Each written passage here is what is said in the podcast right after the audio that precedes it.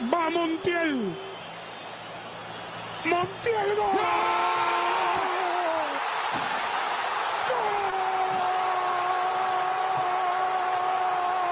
Argentina campeón. Argentina campeón del mundo. Argentina campeón del mundo. Argentina campeón del mundo.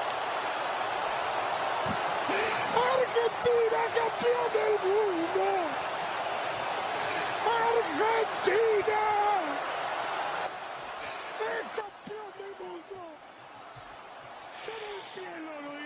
וואי וואי, זה סרטון שאני יכול אה, לראות שוב ושוב ושוב, והשדר הארגנטינאי שם פשוט אה, מאבד את הקול שלו, ועם כל ההתרגשות שלו והדמעות בעיניים הוא ממשיך לשדר, ופשוט חוזר על עצמו שוב ושוב, כאילו הוא לא מאמין למה שהוא אומר, וזה אני חושב אולי אה, אחד הסרטונים הכי מרגשים שראיתי לאחרונה.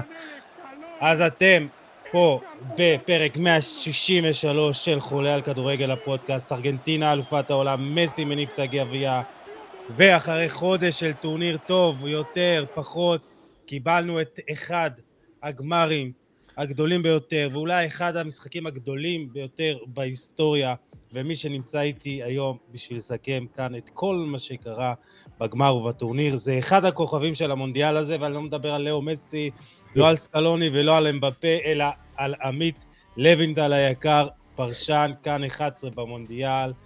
אהלן, אה, עמית, מה נשמע? טורניר גדול היה לך.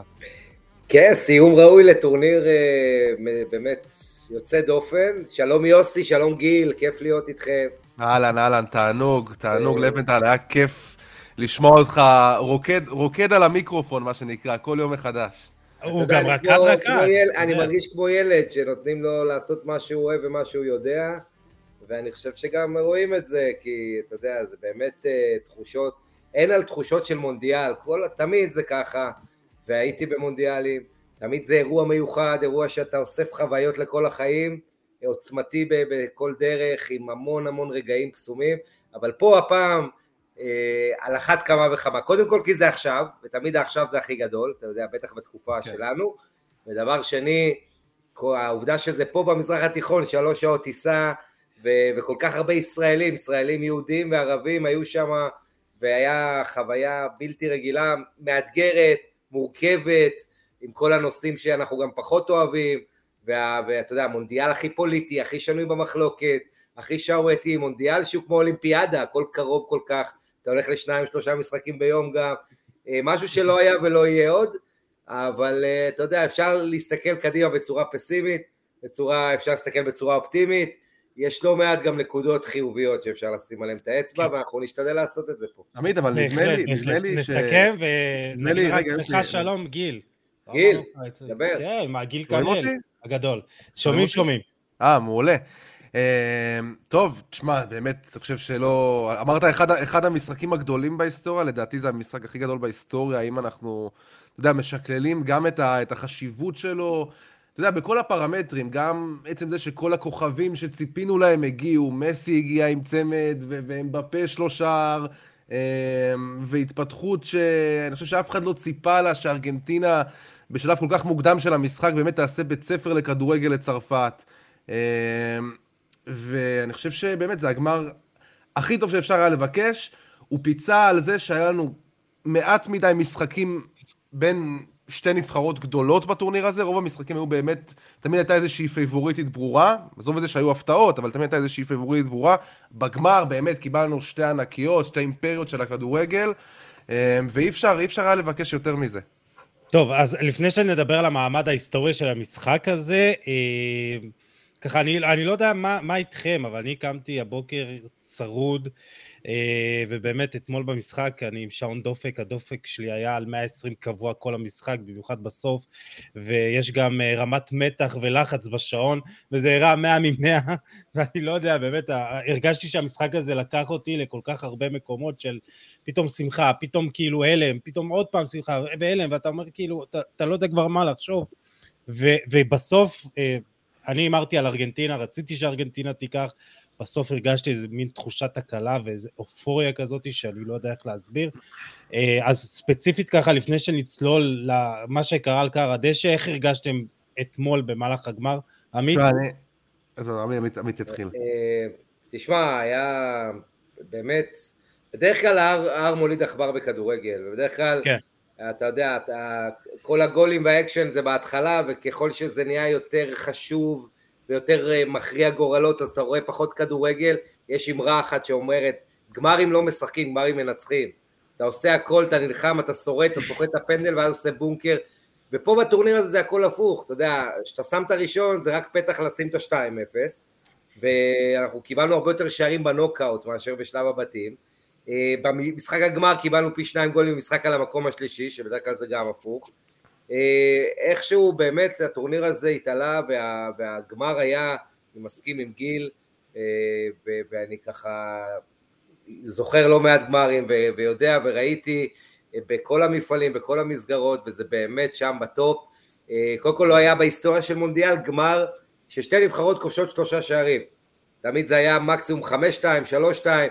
עכשיו, אתה יודע, אנחנו לא נחזור פה ל-54 ולמהפך של מערב גרמניה מול הונגריה, כי זה כדורגל אחר, זה לא צולם, זה מיתולוגיה, זה כמו הנגיחה של סטלמך ש- שמספרים לנו, אבל כדורגל אמיתי זה בעצם מאז שיש טלוויזיה, שאנחנו יכולים לשפוט, שאנחנו יכולים לראות באמת אם השחקנים רצים, או שזה יותר זוהר בהלול שמדמיין אותם רצים ומטריף את כל העולם ברדיו, אתה יודע. אז, אז uh, אני חושב שבמובן הזה זה היה גדול, באמת גדול הגמרים. היה לנו את השלוש שלוש אז ליברפול, מילאן, אבל מונדיאל זה גדול אלף מונים מליגת האלופות שיש כל שנה. ו, ובמעמד הזה, גם, אתה יודע, כל הזמן אמרו זה לא רק מסי ומבפה, אבל זה, קיבלנו את מסי ומבפה כמו שרצינו. בדיוק.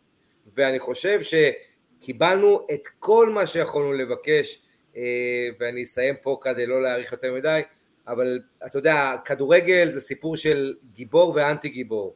ויש לך את מונטיאל שעושה את הפנדל של צרפת, ואז אחרי זה, כמה דקות אחרי זה כובש את הפנדל המכריע בפנדלים. ו- ואת מסי ואת לאוטרו. וקומן. כאילו מצד אחד הוא בנה את הגול אה, השני, ואז הוא מחמיץ בפנדלים, וקולו מואני שגם כובש, ואז מחמיץ, ואז מחמיץ גם את הפנדל, אז בדיוק. הכל מתערבב לנו ביחד פה. ואתה יודע, כל ההיסטוריה של מונדיאלים, הרי זוכרים את מרדונה על 86. מרדונה ב-94 היה פרחח שעשה סמים וירד עם אות קלון, וב-82 הוא גמר את המונדיאל עם כרטיס אדום מול ברזיל. אה, זידן, חוץ מ-98, היה לו טרסיה למטרצי ב-2006, וגם ב-2002 הוא היה אז חלק, אומנם משני בנבחרת שעפה בבתים. אה, רונלדו הברזילאי מביא ב-2002, אבל ב-98 מקיא בגמר, או, או, מת- או קורס יותר נכון ערב לפני. אומרת, כמעט כל גיבור יש לו גם את הרגעים, רגעי השפל האלה. ולכן גם מסי, שהיה לו את הרגעי שפל כבר בהתחלה, ארבעה גמרים שהפסיד, אה, כולל פעמיים מול צ'ילה בקופה אמריקה בפנדלים צורה אכזרית, הוא גם פרש מהנבחרת, אז יש לו את הרגע תהילה שכמה שזה מגיע לו, זה יותר מגיע לכדורגל שזה יהיה לו. ואני חושב שקיבלת גם את שתי הנבחרות האלה, את כל מה שיש בהן. צרפת, כל מה שאנחנו אומרים עליה, נבחרת עם המון כישרון, עם כוכב על, אבל זו נבחרת שלא לא ממצה את הפוטנציאל שלה, אתה רואה רק הבלחות של זה. עד דקה 70 לא קיימים, ואז כוח אש מתפרץ. וארגנטינה, שזה שילוב של הלב, הלחימה ומסי, ו- וכמובן אלה שעוזרים לו, ו- ו- ובסוף, מסי ואמבפה, אבל זה הנבחרות סביבם גם, וזה בעיקר בארגנטינה, השער השני הקבוצתי, ההתעלות של השוער מרטינז, שהוא אולי שחקן הטורניר, אם היו נותנים עוד לשוערים פרסים כאלה, על ההצלה שלו דקה 120, וגיבור שני דו קרבות פנדלים, והצלה מול אוסטרליה בשמינית הגמר. זאת אומרת, השוער הזה כל כך חשוב, ודימריה אם הוא לא פותח בגמר, וסקלוני עם ה... ש... שהוא גיבור גדול עם ההרכב, אבל אז לא עושה חילופים וכמעט יוצא הנבל הגדול, כי הוא מאחר להגיב. כל המורכבות של המשחק הזה, היופי שלו, אתה יודע, המלחמה והאומנות, הצ'וליסמו והמרדונה, המרדוחה, אם תרצה, כי זה היה בתוכה, אה, פשוט קיבלנו הכל, קיבלנו הכל. קיבלנו באמת חגיגה, חגיגה. גיל, גיל, אז, אז אם כבר פתחנו את הדיון הזה, כי רציתי אה, בהמשך, אבל לא נורא, זה המשחק הגדול בהיסטוריה, או לפחות המשחק הגדול בהיסטוריה שלך, נגיד, שאתה זוכר? אני חושב שעמית אה, סוג של כבר סיכם הכל, אבל, אה, אבל אה, לא, ברצינות, אני חושב שכן. אני חושב שאמרתי, גם בהתחשב במעמד, אתה חייב, אתה חייב גם לקחת בחשבון את המעמד של המשחק הזה, ומה שהוא סיפק לך ברמת הדרמה, ואני יכול להגיד לך מהזווית האישית שלי, אמ, אני עשיתי את המשחק הזה ב ONE, אתה יודע, יש לנו את, ה, את הסיקור של המשחק בלייב, אה, כשאתה מסקר אותו ואתה מוציא את הפושים, אתה מעדכן את הכותרות בהתאם והכל, וכותב כמובן את הסיכום שאחרי זה. אני יכול להגיד לך שהיו לי באמת איזה חמש סקיצות שונות של, אה, של כותרות שהלכו לפח במשחק הזה, מרוב שכל פעם, מרוב שכל פעם, אתה יודע, אתה, אתה מכין כותרת, אתה אומר, טוב, ארגנטינה ב-2-0, אבל גם איפה שהוא יושב לך בראש, אה, אתה יודע, אחרי 38 שנה, זה לא יכול להיות כל כך קל. אין מצב שזה לא יסתבך איכשהו, אין מצב שזה, אתה יודע, זה כמו, זה כמו איזה לידה כזאת. אה, אין מצב שזה לא יסתבך איכשהו, ואתה מכין כותרת, ואור פתאום עם בפה כובש, ופתאום 2-2, ואתה אומר, טוב, 3-2, מסי כבר זהו, מזה כבר אין מצב שצרפת תחזור, ופתאום 3-3, וכאילו עוד פעם מתבער, עוד פעם בפה. אה, ואתה באמת, משחק שהוא רכבת הרים רגשית, המשחק אולי הכי קשה שאני עשיתי בתור עורך בוואן. אה, זה חד משמעית, גם אני יכול להגיד לך את ה... ברמת הדריכות שלפני המשחק הזה. הייתה תחושה שזה אחד המשחקים הכי חשובים, לפחות שאני, לפחות שאני זכיתי לראות עד עכשיו מאז שאני אוהב כדורגל. כי בסוף, אין מה לעשות, אתה יודע, אנחנו לא, הצמד, הצמד המילים הזה, הריקוד האחרון, זה כבר באמת יצא לאנשים מכל החורים, כבר אי אפשר לשמוע את זה. אבל זה באמת היה, אבל זה באמת היה הריקוד האחרון של מסי, זאת אומרת, זה באמת היה המשחק הכי משמעותי בקריירה של השחקן שסימל עבורנו את כל הדור הזה של הכדורגל. ו... זה, זה, היה, זה היה משחק, אחד המשמעותיים באמת בהיסטוריה של הכדורגל העולמי בעיניי, והוא ענה על הציפיות עם באמת משחק מושלם. אמ, ובאמת זה, זה, פשוט, זה פשוט רגע היסטורי.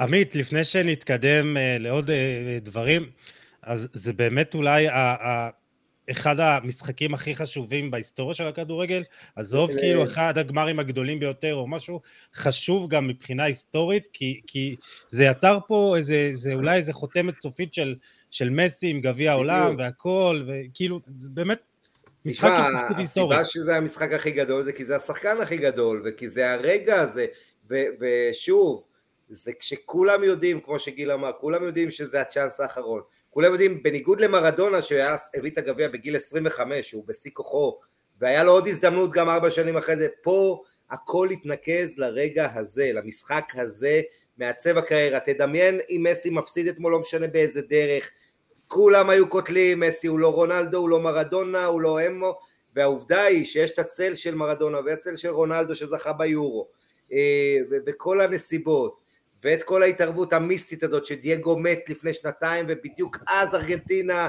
קמה לתחייה ומסי הופך למרדונה שמתחיל לקלל ולהנהיג ולצרוח בהמנון ולצעוק על החברים ולהוביל אותם ולזכייה בקופה, לזכייה בפינליסטימה, לזכייה במונדיאל, כל דבר, אתה יודע, עם המאמן הכי צעיר שיותר קרוב בגיל למסי משמסי קרוב לחלק מהשחקנים שמשחקים איתו, כן? מסי ואנסו או חוליאן זה 13-14 שנים הבדל. מה, לבטל, יש, יש פה איזה משהו, קורה פה איזה משהו באמת מיסטי עם הקטע הזה של דייגו מרדונה, שבאמת נכון. הרגיש מהרגע הזה שארגנטינה אוספת את עצמה, והולכת, לי, לי בכל אופן ככה זה הרגיש שארגנטינה אספה את עצמה והולכת לקחת את התואר הזה עוד...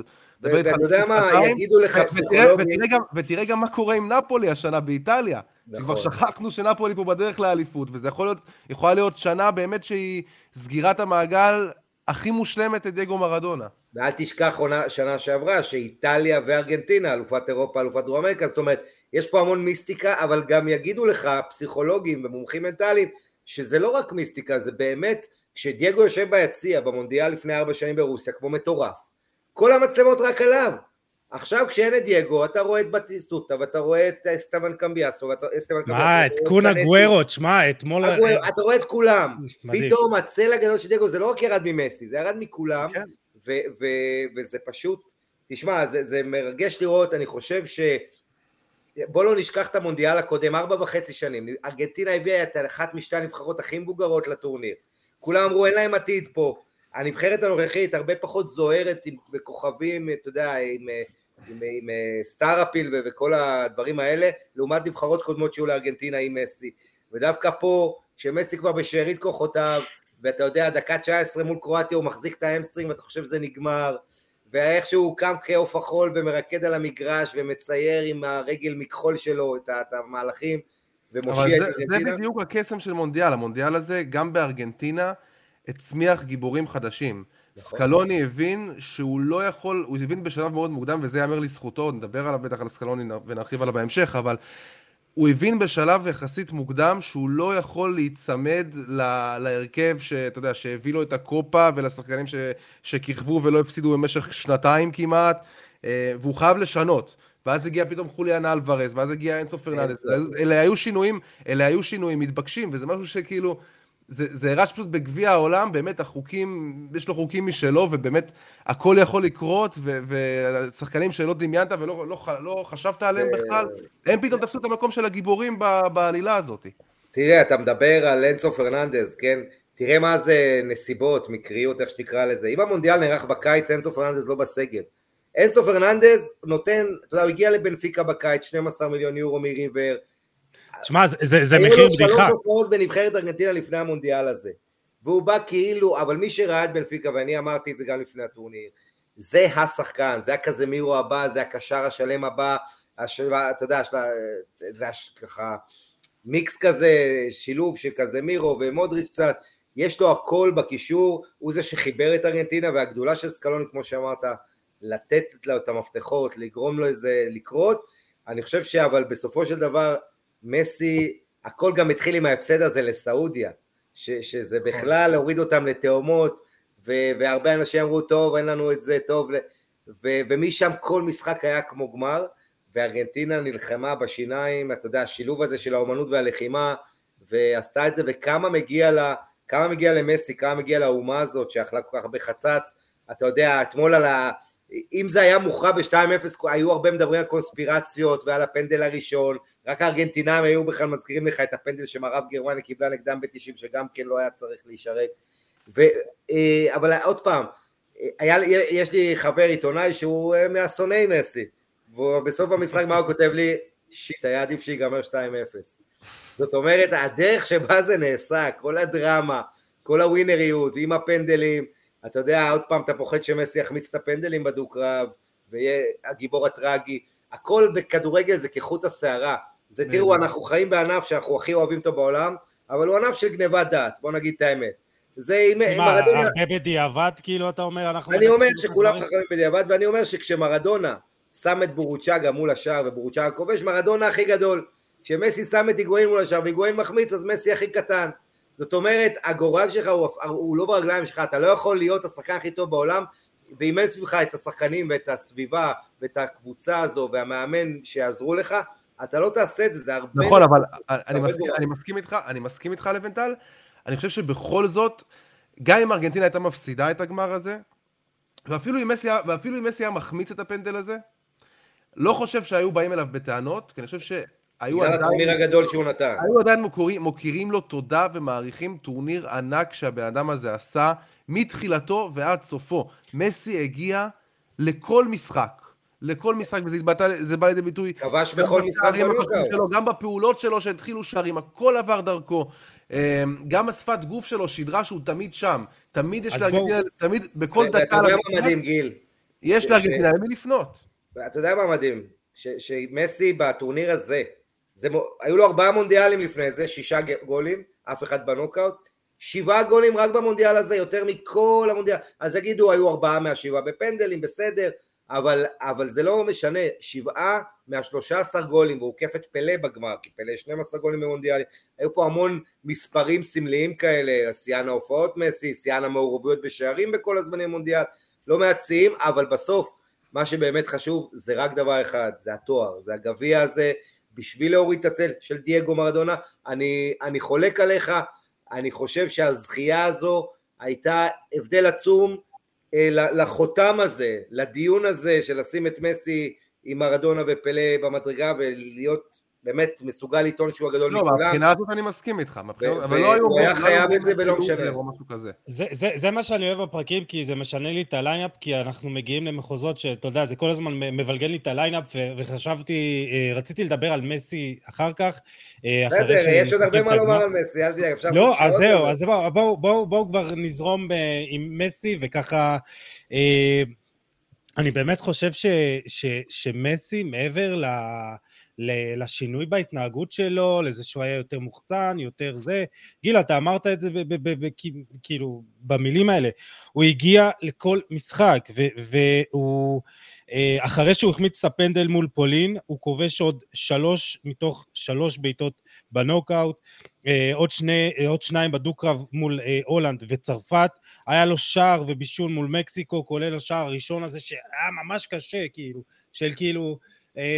ממש, זה שער צריך אותו. הוא לא בנוקאוט, אבל זה שער נוקאוט לכל דבר. זה שער, בדיוק. וזה עוד שער, וזה עוד שער באמת מדהים מול אוסטרליה, שאתה אומר כולה אוסטרליה, אבל שם הוא נתן כאילו את, הדבר הזה, וה, והבישול הגאוני שם מול, מול הולנד, ו, וכאילו, ו, ואני חושב שהדבר הקריטי ביותר שצריך להבין לגבי מסי, זה שכל פעם היה את המיתוס הזה, או את ה... את ה ככה...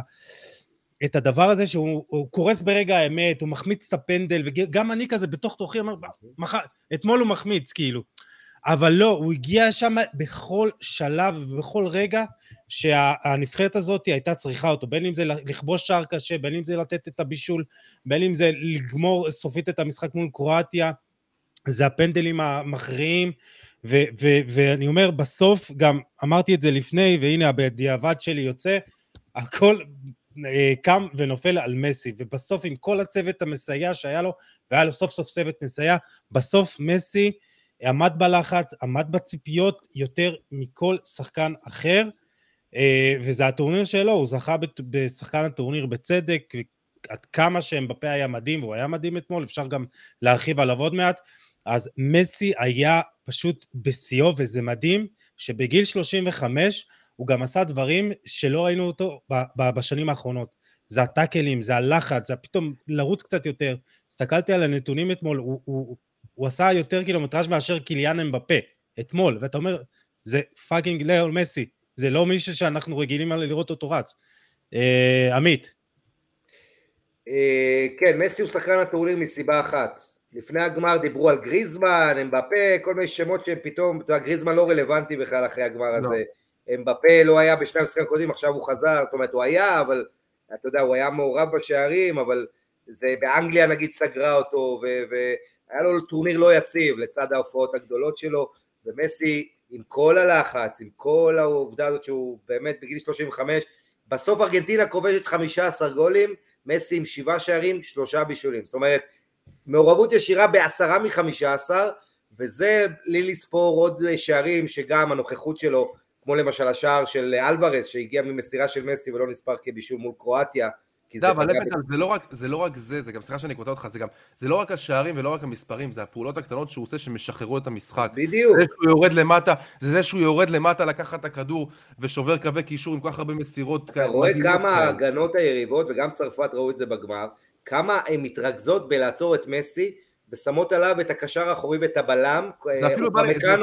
זה אתמול פמקנו וצ'ואמני, וזה עוזר לפנות את כל האנשים סביבו, שהוא לא מקבל על זה קרדיט מן הסתם, אבל מי שמבין כדורגל יודע, ובסוף מסי, גם בגול השני, אתה יודע, המסירה הקטנה הזאת שלו, מהלך קבוצתי אדיר, ושוב, ההבדל הגדול בין הזכייה הזו לקודמות, שזה עכשיו ליד מסי, היה גם צוות מסייע, היה נבחרת, ראינו אותה מול פולין, שמסי החמיץ את הפנדל, איך כל האחרים סחבו אותו, וגם אתמול דימריה ואחרים בשער הקבוצתי הזה, זאת אומרת, זה לא רק מסי, כמו שב-86 זה לא היה רק מרדונה, זה היה ולדנו ובראון ואחרים ופומפידו ובילארדו המאמן, אז גם עכשיו, אה, זה, אבל אני רוצה לגעת בנקודה שדיברת עליה.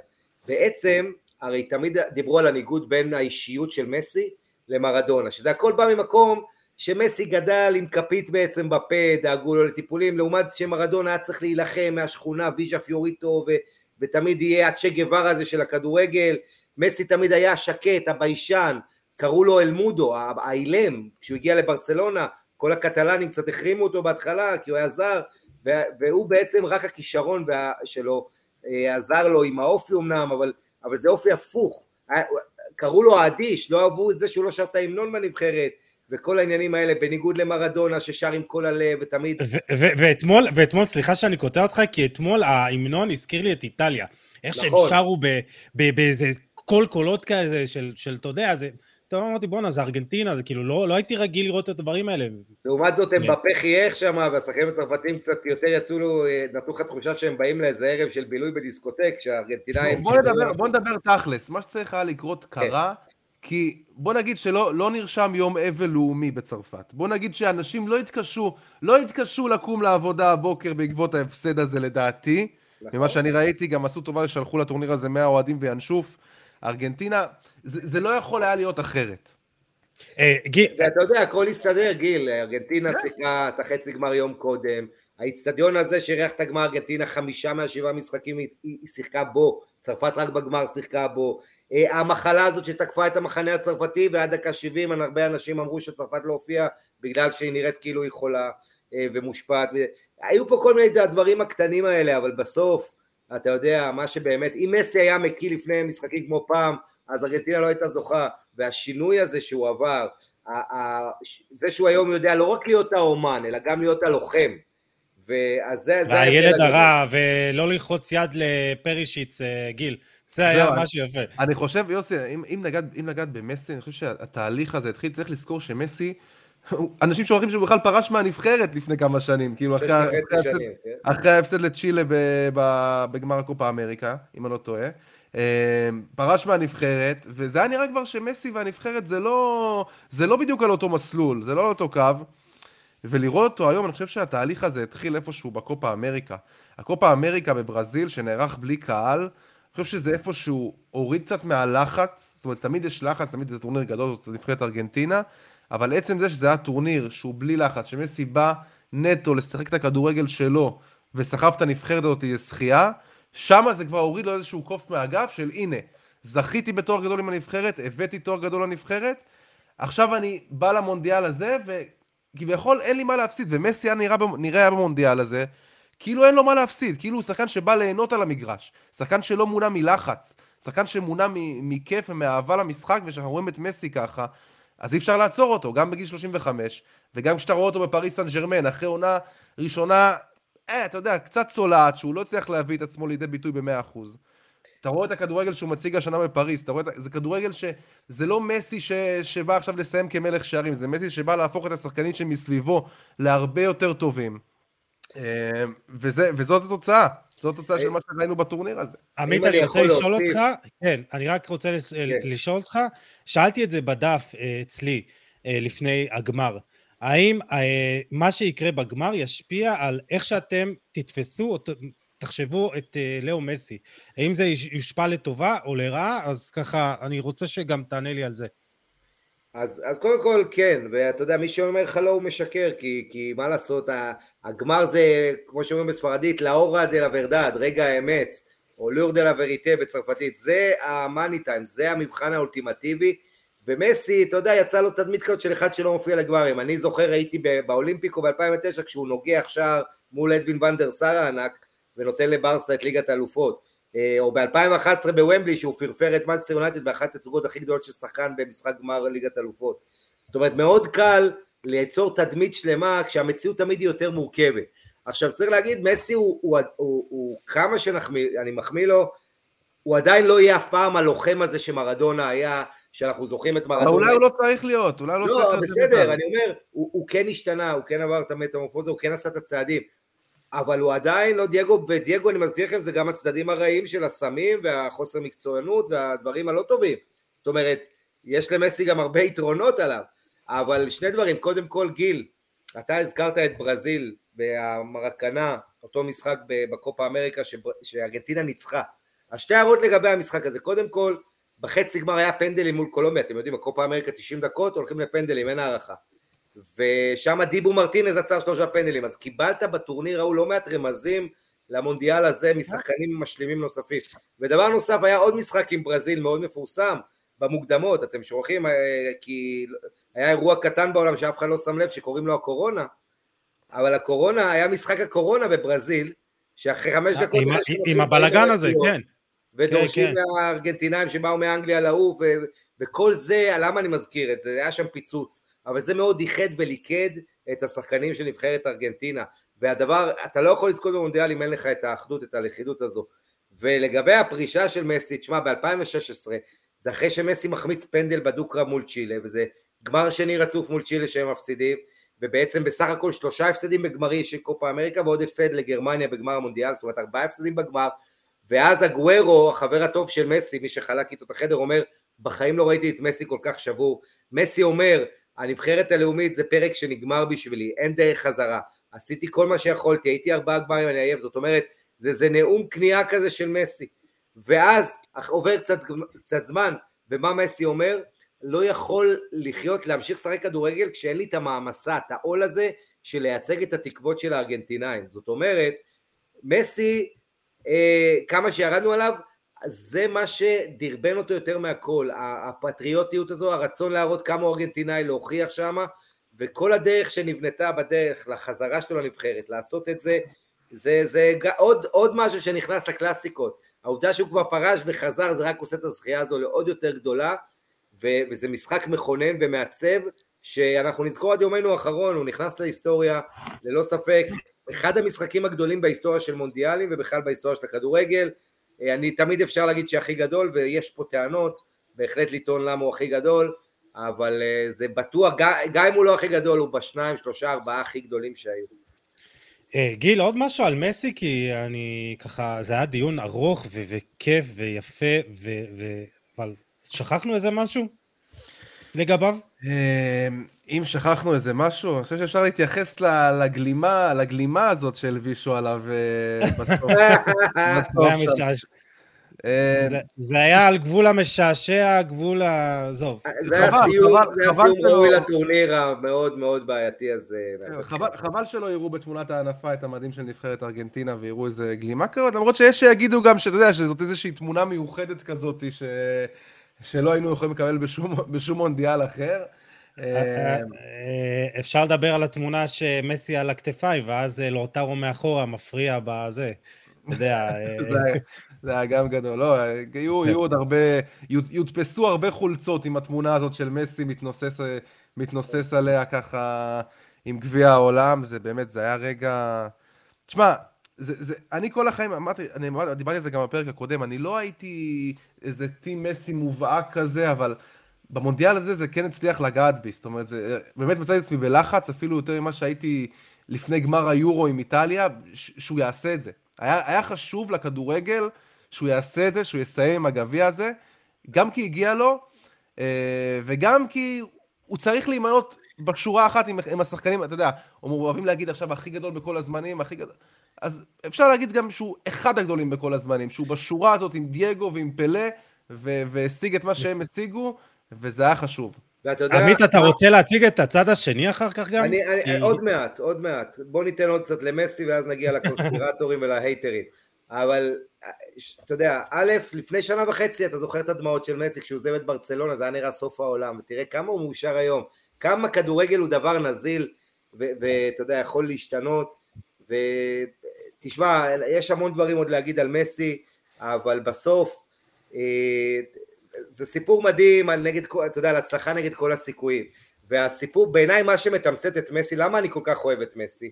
בגלל הביישנות, הצניעות, הספק אוטיזם קל הזה שלו, אתה יודע, מסי זה לא אחד שצריך שכל היום יגידו עליו אתה גדול, אתה גדול, אתה גדול, כמו שחקנים אחרים. הוא, אתה יודע, הוא, הוא צנוע, הוא יודעים שהוא הכי... זה לא מעניין אותו, הוא בא לקחת גביע העולם עם ארגנטינה. כל, 80% מברזיל רצו שארגנטינה, היריבה השנואה, תזכה, נכון. כל הכוכבים, כל הציבור, למה זה? ואני הייתי בברזיל 2014, מסי גורם לאנשים שהכי שונאים את ארגנטינה לאהוב אותה.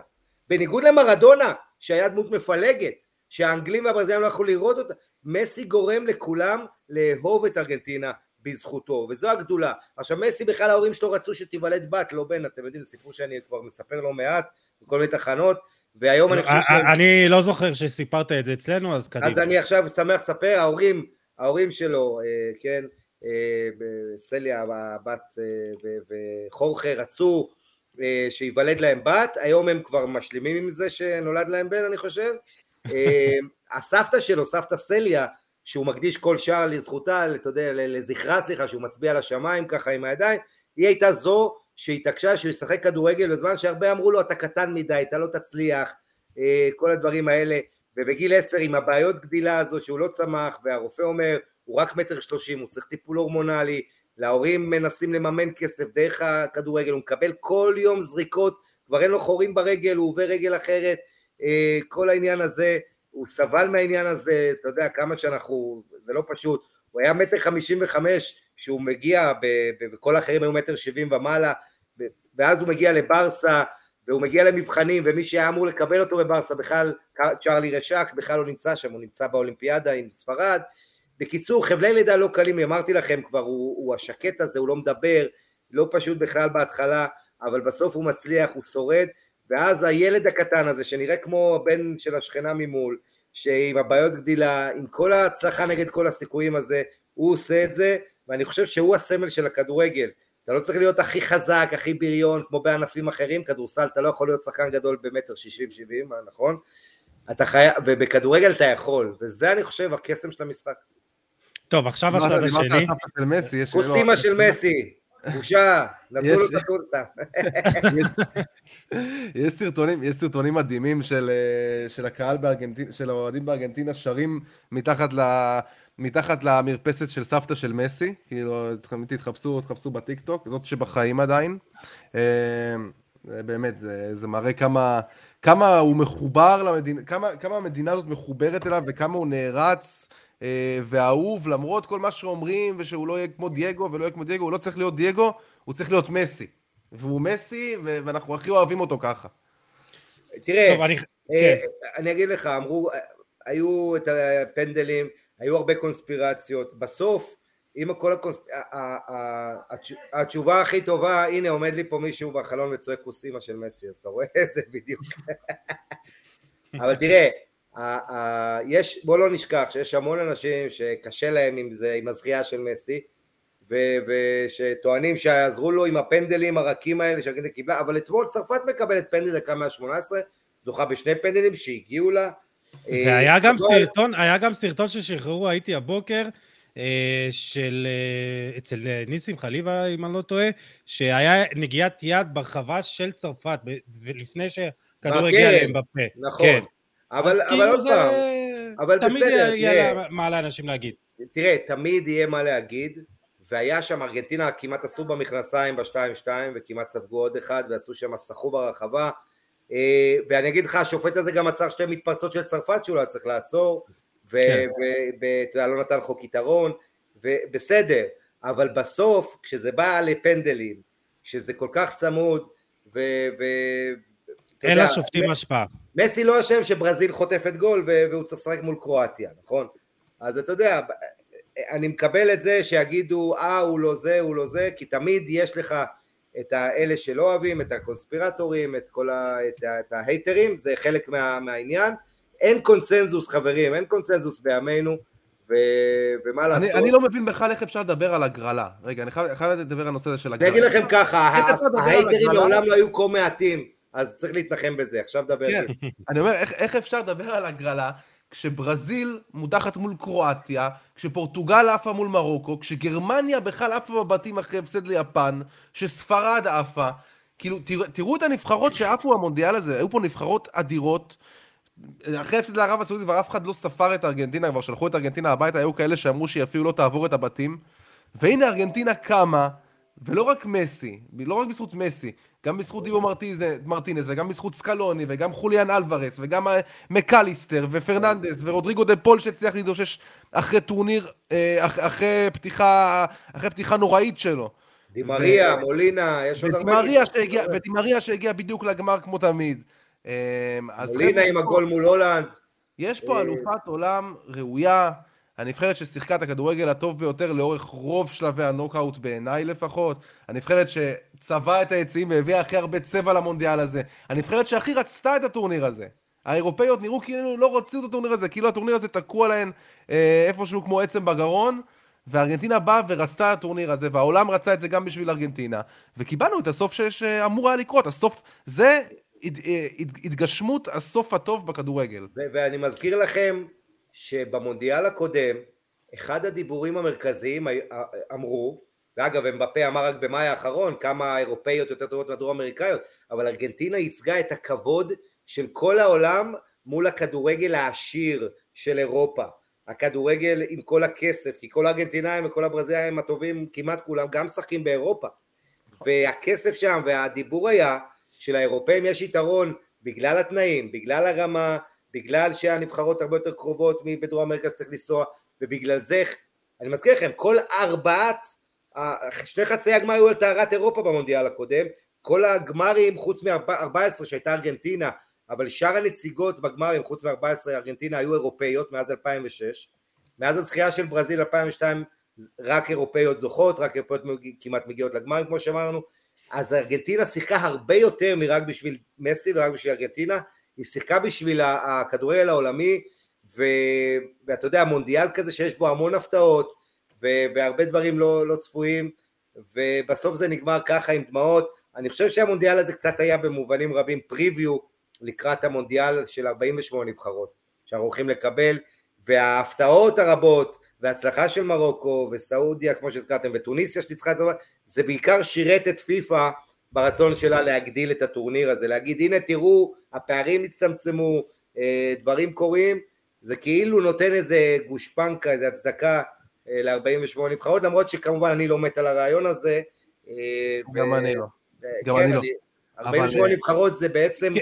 כמעט רבע מכל הנבחרות בעולם. אבל... אז uh, נדבר גם על העתיד ואיך זה ישפיע על הכדורגל, המונדיאל הזה, אבל טוב שככה חזרנו על המונדיאל בצורה הכללית. Uh, עמית, אתה היית כמובן בקטר, עוד נחזור יותר לחוויות האישיות הספציפיות שלך, uh, ופרשנת באמת כאילו לצד אלי אוחנה ונדין אבולאבן וטל ברמן שהגשת והכל, אז ככה, מבחינה כללית, המונדיאל הזה עבורך, מה היה? אה, תראה, הסיפור שלי הוא, אני, בוא אני אדבר פה בכנות קצת כמה שאפשר. אה, אתה יודע, סיפור מורכב, אני מונדיאל קודם, אני מזכיר לכם, הייתי חודש שלם באולפן עם ג'ובאני רוסו.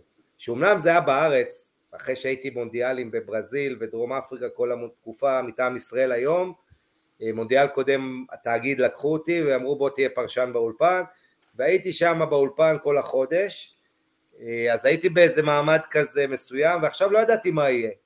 אה, שמחתי מאוד שהודיעו לי שאני אהיה במונדיאל הזה, אבל השמחה הייתה לא שלמה, כי אמרו לי אתה בא רק לשלב הבתים. ואז היה לי, אתה יודע, כמו אצל מסי, כמו אצל שחקני כדורגל, הרצון להוכיח. אמרתי, אתה, יודע, אותי אתם מביאים רק לבתים, בסדר, נראה לכם מה זה. זה המטרה שלי שיגידו מי האידיוט ששלח אתכם. אבל, אבל באמת, ואחרי זה אה, היו מרוצים מהעבודה והאריכו לי עד אחרי שמינית הגמר. היו אה, צריכים להאריך יותר, אני לא יודע. אה, תודה, לא, אתה יודע, זה אני לא אעיד על עצמי, הכל בסדר, יש שם אנשים טובים, ואני לא אחד ש... אתה יודע, לא אלכלך על קולגות, לא, אני נוהג בדרך כלל לא לעשות את זה, אני משתדל כמה שאפשר, ושוב, אני חושב שהליהוקים היו בינגו, ויש שם כמה, גם אושרת ואחרים, אני לא רוצה, עזוב, אני לא רוצה שמות, כי אז יגידו את מי לא הזכרתי, תראה, זו חוויה אדירה, אה, חוויה עוצמתית. אני יודע מהניסיון שיש לי בטלוויזיה, ניסיון שהוא כבר כמעט עשרים שנה, אה, אני, אני למדתי כמה דברים. דבר אחד, עדיף לך לתת סיפור אחד טוב מלתת עכשיו מונולוג של שלוש דקות. זאת אומרת, אם אני אספר על אה, שחקן, על, על אנר ולנסיה, את הסיפור במוקדמות, איך בשביל להתחמק מתשלום מזונות לאשתו הוא ביים פציעה וירד מהר על אלונקה, זה הרבה יותר חזק מאשר אני אתחיל לספר שיש לו ככה וככה שערים בפנרבכצ'ה, 13 שערים ב-12 משחקים וישפוך נתונים. אתה יודע, אני זוכר כשהייתי צעיר בטלוויזיה, אז, אה, אז אמרו לי, הרבה פעמים אחרי שהייתי מופיע, אמרו לי, וואו, היית מדהים, איזה אינטליגנטי, איזה זה, ואז אני שואל אותם, אבל מה אתה זוכר? ולא זכו כלום. זהו, כי אני חושב שמונדיאל זה, זה שונה אפילו גם נגיד מליגת האלופות, כי זה משהו שכולם רואים, זה משהו ש... זה, זה, מדורת, זה מדורת השבט כזה, שכולם יושבים ורואים גם אנשים ש... שהאימא שלי יושבת פתאום ורואה מונדיאל, ונגיד חברים באים אליי ואומרים לי, אה, ראית ככה וככה, ראית... תמיד זה הסיפורים האלה, אנשים שלא מתעניינים, בכד... שלא לא בהכרח מתעניינים בכדורגל ביום-יום, הם זוכרים את הסיפורים האלה, את הדברים המעניינים, פחות את הסטטיסטיקות, פחות את הניתוחים המקצועיים, ו... וצריך לדעת איך להגיע, איך להגיע לאנשים האלה. תראה, בטלוויזיה זה הכל, זה הכל עניין של מינונים, אה, נכון. דיוקים. אני יכול להעיד על עצמי שהיה שניים או שלושה ערבים שיצאתי מרוצה בסוף היום, בשאר הערבים הייתי מתוסכל. כן, אתה ביקורתי כלפי עצמך? כן, הרגשתי שלא הייתי חד, שפה הייתי צריך להגיד, אני אתן לך דוגמה, הברזילאים רוקדים, ויש לי בראש נאום אדיר על הקשר בין העבדות בברזיל וה- והשחורים, איך הם היו צריכים מול הלבנים להראות דרך הריקודים בעצם. ואז את אתה אומר לעצמך, איך לא אמרתי את אני זה? אומר, איך לא אמרת את זה, ואיך לא התייחסת לזה, כי, כי, ו- וזה, אני מאוד קשה עם עצמי, ולפעמים זה לא טוב, אבל, אבל, אה, ו- ואני אגיד אני לכם ממש- משהו, אני יש גם. לחץ, יש מתח, והיה לי יומיים שם שגם היה לי התנהגות לא טובה, שאני קצת אוכל את עצמי על זה, שאמרתי, הייתי קצת אימפולסיבי, ואמרתי זה משהו שלא הייתי צריך להגיד למישהו, כל זה קורה בלחץ, שאתה ישן שלוש שעות בלילה, ואתה עובד 15 שעות ביום ב- בהתחלה אני מזכיר לכם ארבעה משחקים ביום, אתה יוצא בעשר בבוקר, חוזר באחת בלילה, אה, זאת אומרת, זה, זה באמת, וזה לא שאני מרגיש, אתה יודע, לחץ או משהו כזה, אבל, אבל זה כן המון, עם הרעש המטורף שהיה לנו שם, ונכנס לך לתוך המוח פיצוצים, בום בום בום בום בום בדציבלים שאתה לא מכיר.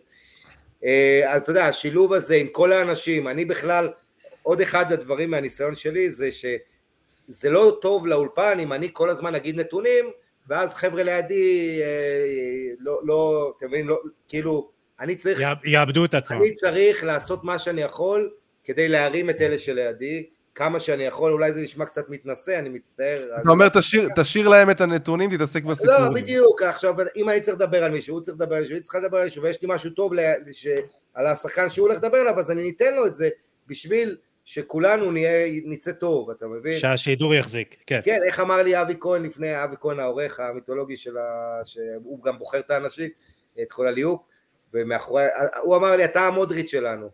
וזה נכון, זאת אומרת, ככה הוא אמר לי. ו- וזה משפט, אתה יודע, מאוד... מחמאה גדולה. לא, אבל זה מחמאה. ענקית, אבל הכוונה שלו גם, הבנתי, ת- ת- ת- תעשה את האחרים, אל, אני כל הזמן, אני נזהר לא לדבר יותר מדי, כי כמו שאתם רואים, אני פטפטן בלתי נלאה, וכל הזמן כן, בטלוויזיה, ראיתי- עליך, ראיתי עליך שלפעמים זה עמד לך ככה על קצה הלשון, והתאפקת לתת- לבא בתור לדבר. נכון, כי קודם כל כשיש ארבעה באולפן, ואתה יודע, אחרי משחק וזה, אתה באמת לדבר, אבל אתה צריך לחכות לרגע שלך, אתה לא רוצה להיכנס יותר מדי, ראו שיש לך הרבה יותר מה להגיד ממה שאמרת. נכון. בקטע ואתה טוב, יודע, אני. ביום יום עושה בכלל play by play, שאני רגיל, ואז אתה יודע, פתאום אה, זה לא, לא ישקר לך שלא דגדג לי איזה משחק play by play, ופתאום איזה מישהו נהיה חולה, או מישהי נהיית חולה, ואתה אתה יודע איך זה, אתה... בסדר, יש את ה... תעמיד את. התחושה. כל דבר בעיתו. נכון, ואני גם מרגיש שלא מיציתי, אתה יודע, אחוז מה, מה, מהיכולות שלי, אפילו חצי אחוז, מבחינת שפות. אתה יודע, אני כל הזמן חי, זה אחד הדברים שאני אוהב במונדיאל, אני מדבר עם כולם בהרבה שפות, ובסוף לא השתמשתי בהם לצרכי עבודה, בוא נגיד לצרכי הטלוויזיה יותר מדי, ברעיונות, בתרגומים, דברים כאלה. וכמובן עוד מידע וסיפורים ודברים נוספים. אה, אתה יודע, בסוף צריך להגיד תודה ענקית לתאגיד. אה, תדמיינו לכם אם המונדיאל הזה הוא בערוץ מסחרי, ואתה מקבל 15, פרסו, 15 דקות פרסומות. וואי, וואי, וואי, זה היה קשה. באים אחרי ההרכבים ואחרי ההמנונים, ואז בהפסקה, כל ההפסקה פרסומות. אנחנו מעדיפים את אה, מיכאל שמש מספר איך אה, סמוטריץ' אמר לו שהוא מוריד את העיתונות וקרתגו. ל- או קרתגו, או מיכאל שמש מספר שהוא הוריד את העיתונות לסוליה של הנעל של סמוטריץ'. אז, אז הנה, הנה אתם אה, משנים לי את ה lineup שוב, ככה מהסוף להתחלה.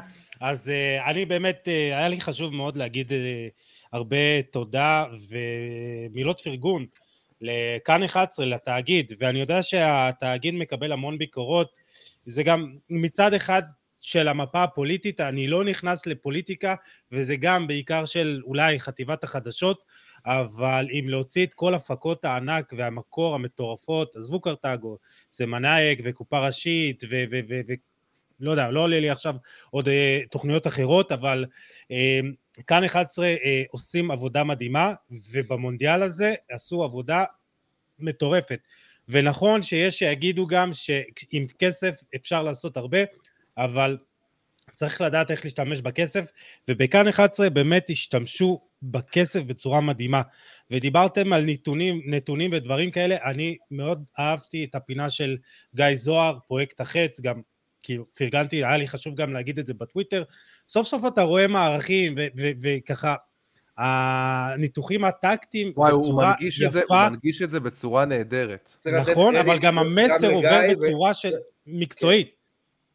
כן, צריך לתת קרדיט לגיא וגם לאנשים שעובדים סביבו, אתם יודעים, כן, מי ברור. שבאמת עושה את העבודה הקשה זה אנשים מאחורי הקלעים, שלא בדיוק. מקבלים מספיק קרדיט. ואהבתי את זה ש...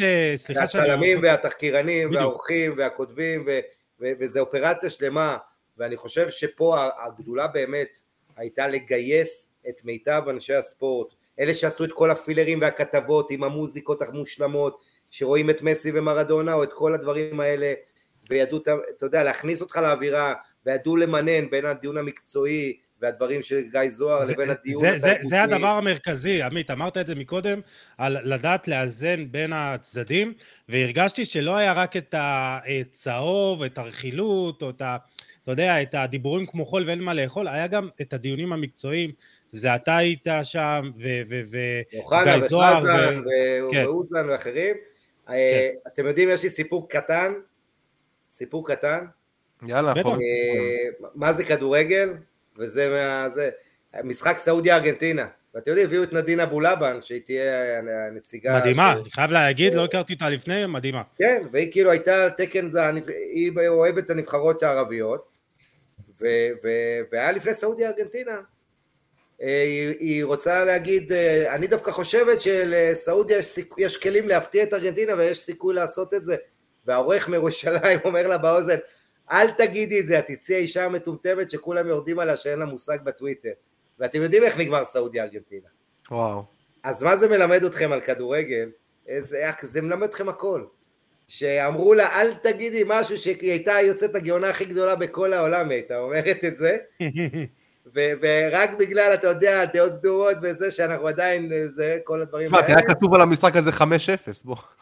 אני לא מכיר בן אדם שלא הלך על משהו אפס במשחק הזה. זאת אומרת.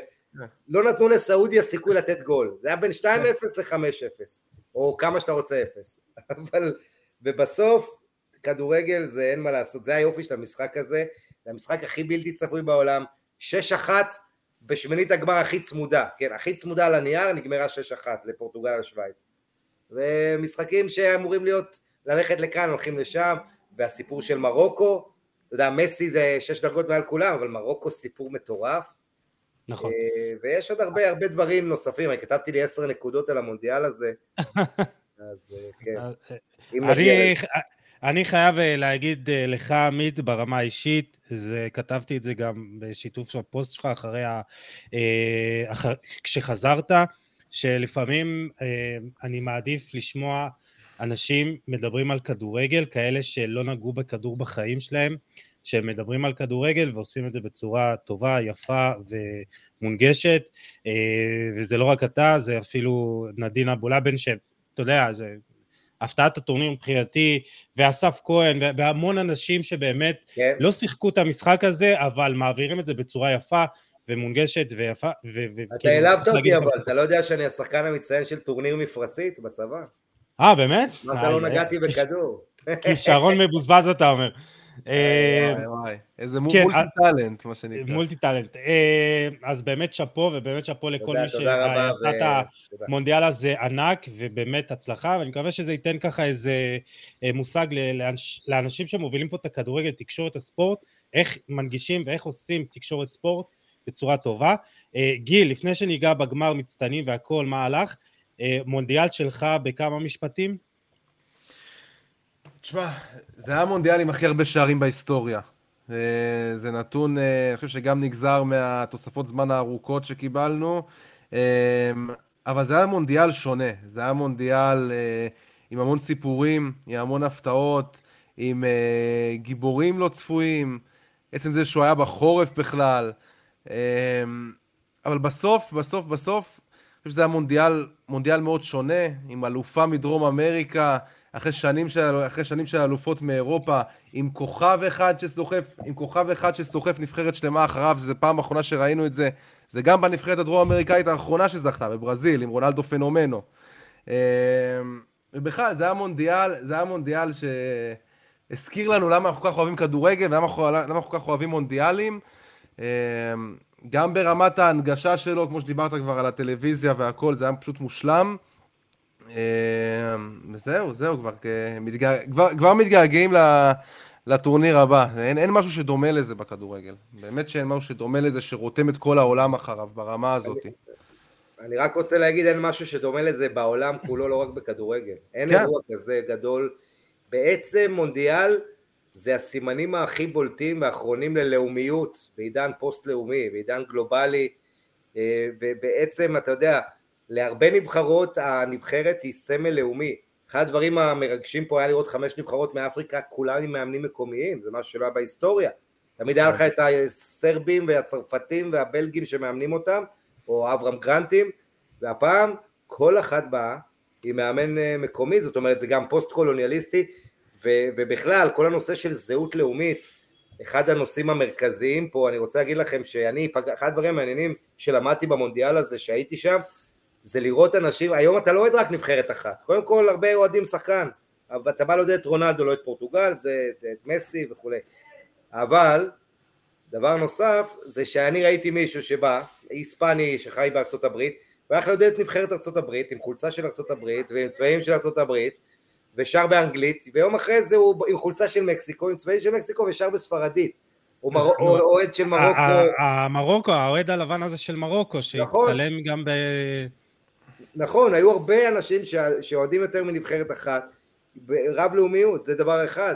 אה, עניין נוסף, אתה יודע, התמונות שאנחנו מקבלים, כל הדמעות האלה, סוארז ורונלדו ומסי וסון ואחרים, זה פשוט מרגש. רק מונדיאל יכול לייצר כאלה תמונות, ומאוד חזק, כמובן, על מסי דיברנו על מרוקו, ההיסטוריה, הנציגה הראשונה של אפריקה ושל העולם הערבי בחצי גמר מונדיאל, בעצם המדינה המוסלמית השנייה אחרי טורקיה ב-2002 שעושה חצי גמר, אה, עם כל ההשפעה, עם כל הסיפור של רג רגי והשחקנים שם, זייש וחכימי וכולי, וכמובן המונדיאל עצמו, תשמעו, בעולם הערבי, במזרח התיכון, מונדיאל הכי פוליטי, הכי שנוי במחלוקת, במחלוקת, עם כל הדברים שאנחנו כבר דשנו בהם אין ספור פעמים, אה, מונדיאל של, של נקודות קיצון, אה, אתה יודע, עם הזווית הישראלית שלנו וכל דגלי פלסטין שם שחילקו אותם בחינם, ואתה יודע, בקטאר יכול להגיד לכם מאוד מבסוטים, שלא רק שארגנטינה זכתה, גם כל הנבחרות שעשו מחאה גדולה עפו בשלב מוקדם, גרמניה, אנגליה, דנמרק,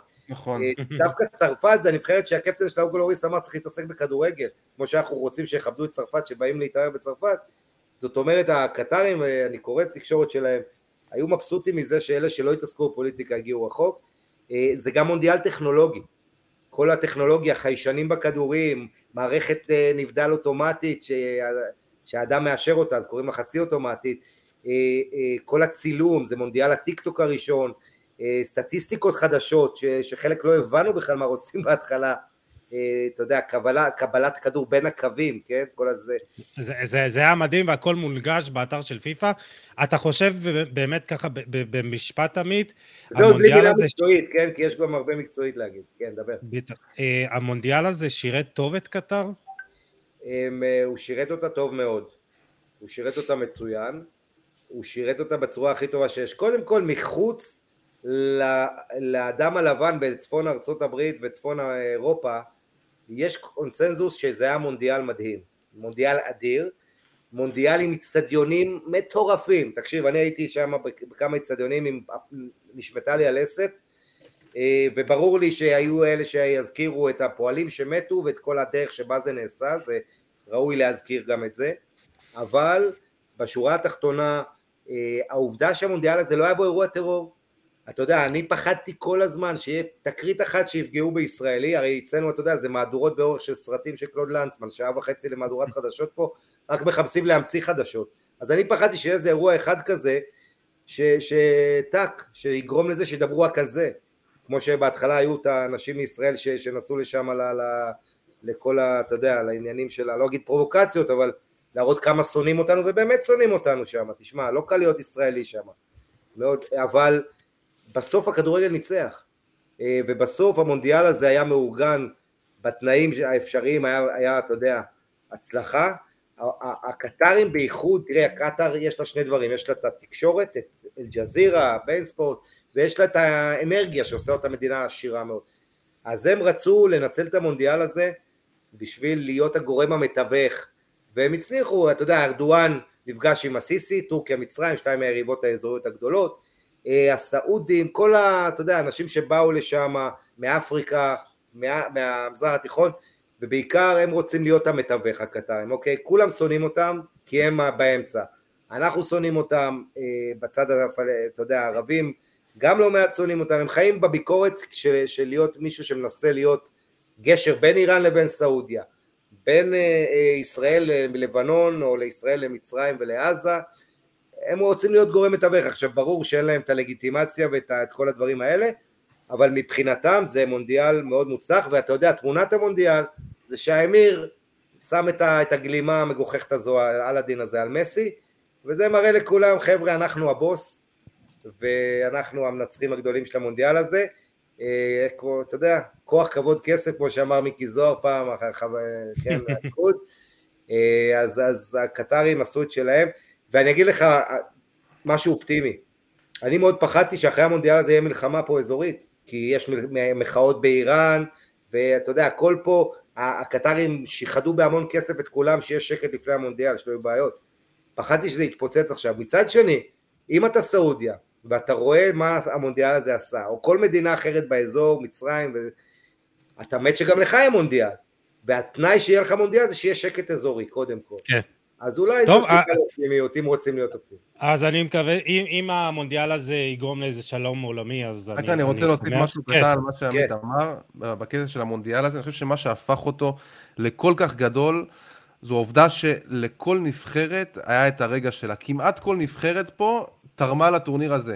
אם זה עכשיו כמובן מרוקו וקרואטיה ודרום קוריאה שמעפילה ברגע האחרון לשמינית הגמר, אמ, וערב הסעודית עם הניצחון המדהים הזה, וכל נבחרת... ברזיל עם רישרליסון ועם הריקודים קוריאה. עזוב, ברזיל כמובן, לא מדבר, אני מדבר איתך יותר על הנבחרות הקטנות, אלה שבכלל כן. לא ציפו מהם כלום. לא, לא, לא הייתה איזושהי בשר תותחים בטורניר הזה, אולי ווילס, דנמרק שהחזרה באמת לא הביאה כלום, אבל חוץ מהן, באמת לכל נבחרת היה, את ה... היה איזשהו רגע כזה של, של וואו, כאילו כל נבחרת הביאה משהו מהכדורגל שלה, משהו מהתרבות שלה, וזה מה שהפך את הטורניר הזה למדהים.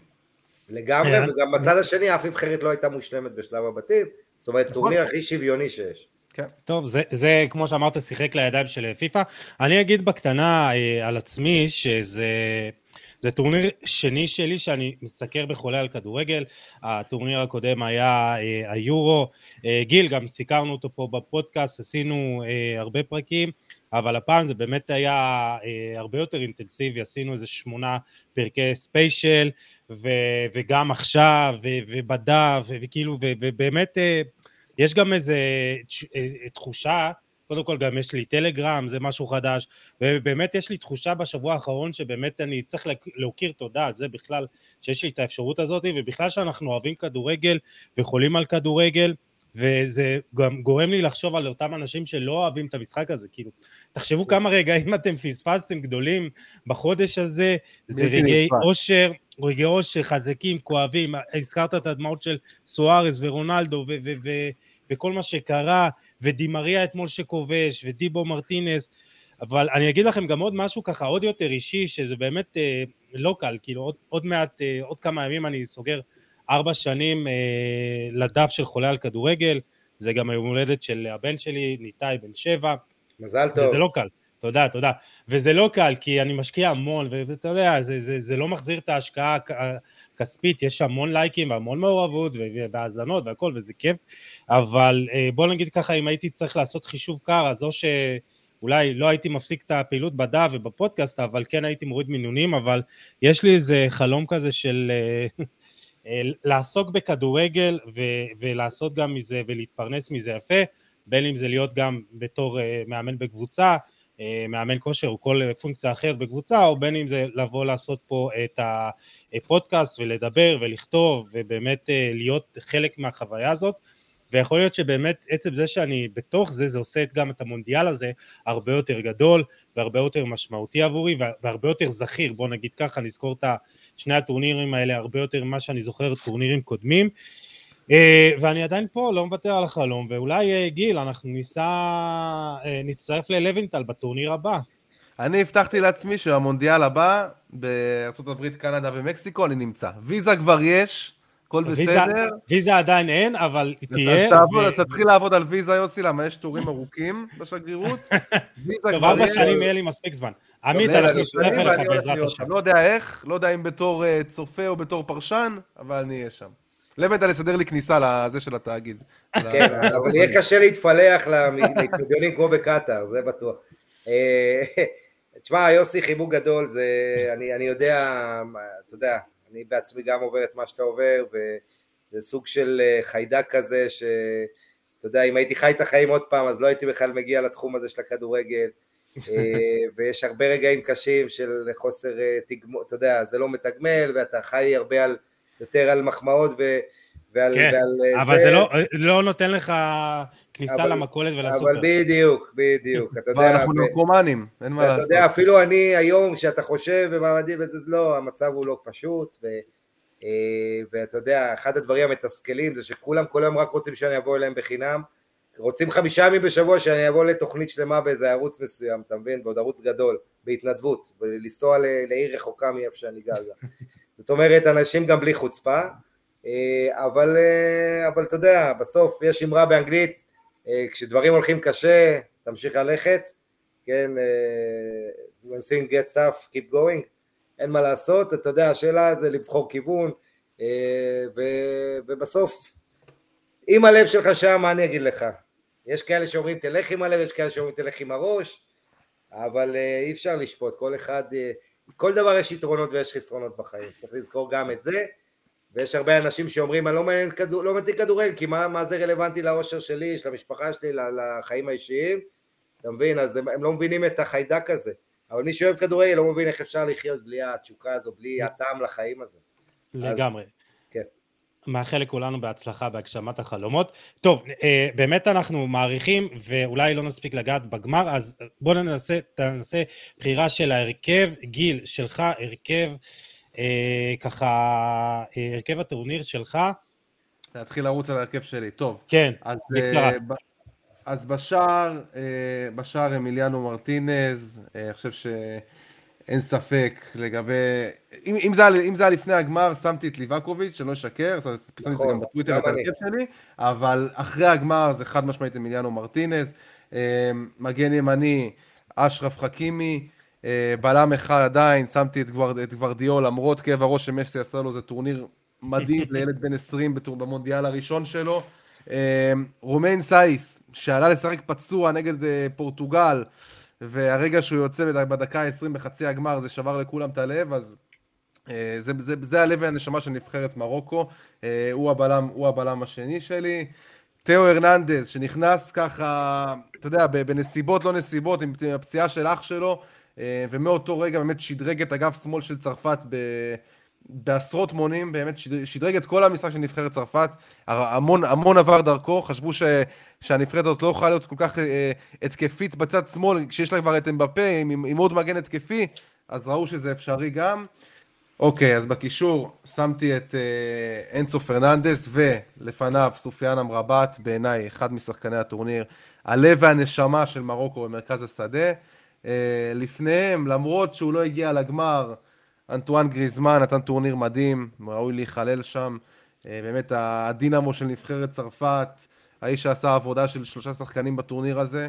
אה, צד שמאל, צד ימין, כמובן, מסי, לא חושב שאפילו צריך להרחיב על זה. צד... אה, הרחבנו הרבה. כן. צד שמאל, קיליאן אמבפה, גם לא חושב שצריך להרחיב, למרות שלא דיברנו עליו יותר מדי.